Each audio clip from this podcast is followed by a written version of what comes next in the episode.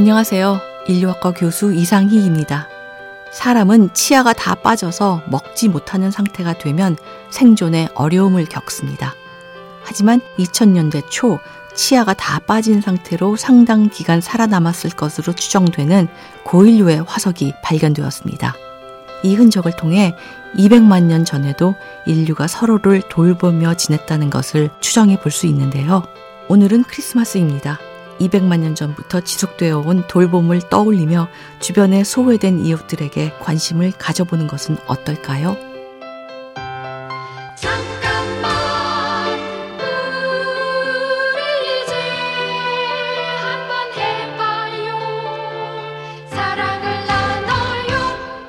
이 캠페인은 오늘도 당신 편 MBC 라디오에서 전해드립니다.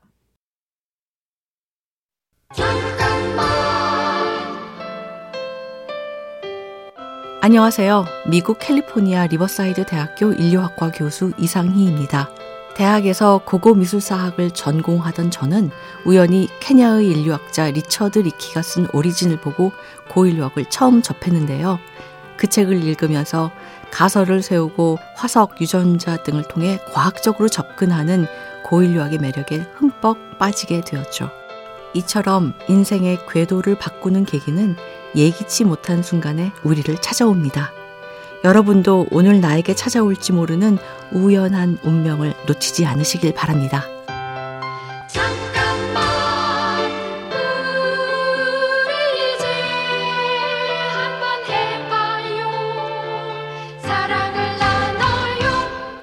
이 캠페인은 오늘도 당신 편 MBC 라디오에서 전해드립니다.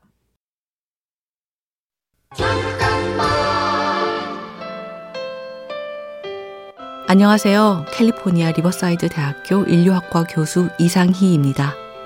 네안데르탈인이 생활한 곳으로 추정되는 이스라엘의 동굴 발굴 작업에 참여한 적이 있습니다. 한 달 넘게 발굴에 매달렸지만 뼈 부스러기조차 찾을 수 없었죠. 이렇게 답이 없어 보이는 연구를 지속할수록 일상 속 사소한 즐거움을 놓치지 않으려고 노력합니다. 나를 웃게 만드는 작은 즐거움들이 모여 메말라가는 일상에 촉촉한 단비가 되어주기 때문이죠. 여러분도 오늘 나를 웃게 만들 작은 즐거움을 찾아보시는 건 어떨까요?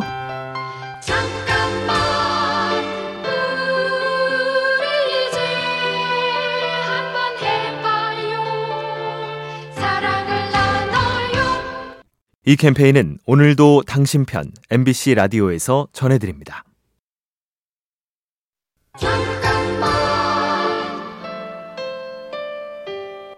안녕하세요. 미국 캘리포니아 리버사이드 대학교 인류학과 교수 이상희입니다. 1990년대까지만 하더라도 인류의 시작은 아프리카에서 시작해 전 세계로 퍼져나갔다는 학설이 주를 이루었습니다. 하지만 세계 각지에서 인류의 기원을 추정할 수 있는 다양한 증거가 발견되면서 그 학설은 다시 쓰이고 있습니다. 연구자는 내가 믿는 가설을 언제든 놓아줄 준비를 하고 있어야 합니다. 내가 틀릴 수도 있다는 태도가 올바른 연구를 위해 가장 중요한 열쇠입니다.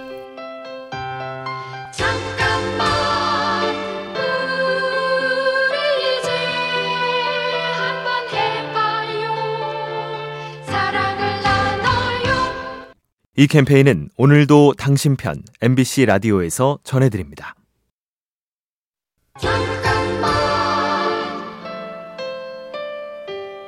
안녕하세요. 미국 캘리포니아 리버사이드 대학교 인류학과 교수 이상희입니다. 인류는 몇백만 년 전부터 끝없이 진화해 왔습니다. 흔히 진화라고 하면 더 좋아지는 것을 떠올리는 분들이 많은데요. 인류학에서 말하는 진화란 좋아지는 것이 아니라 단지 변화하는 것입니다. 때문에 좋고 나쁜 것을 평가하지 않고 가치를 부여하지 않습니다. 세상 어디에도 절대적으로 유리한 특성은 없으며 절대적으로 불리한 특성도 없다는 것을 기억해 주시면 좋겠습니다.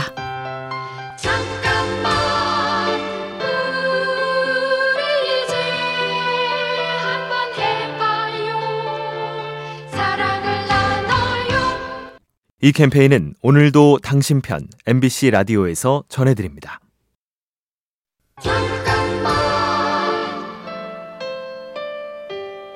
안녕하세요. 미국 캘리포니아 리버사이드 대학교 인류학과 교수 이상희입니다. 저는 여러 가지 일로 마음이 어지러울 때마다 늘 떠올리는 문장이 하나 있습니다. 이 또한 지나갈 것이다. 아무리 힘든 일이라도 곧 지나갈 것이라고 생각하면 큰 위로가 되곤 합니다. 때로는 백마디 말보다 내 마음을 꿰뚫는 짧은 문장 하나가 나를 무너지지 않게 하는 든든한 지지대가 되어주는 것 같습니다. 여러분을 지켜주는 나만의 문장은 무엇인가요? 잠깐만 우리 이제 한번 해봐요 사랑을 나눠요 이 캠페인은 오늘도 당신 편 MBC 라디오에서 전해드립니다.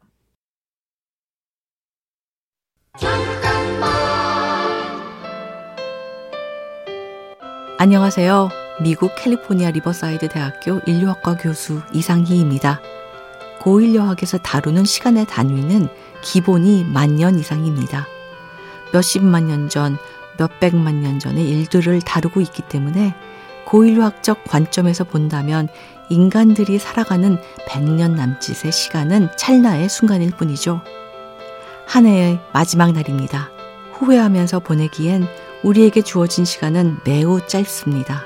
다가올 2024년을 기다리며 넘치는 기대감으로 오늘을 채워나가시기 바랍니다.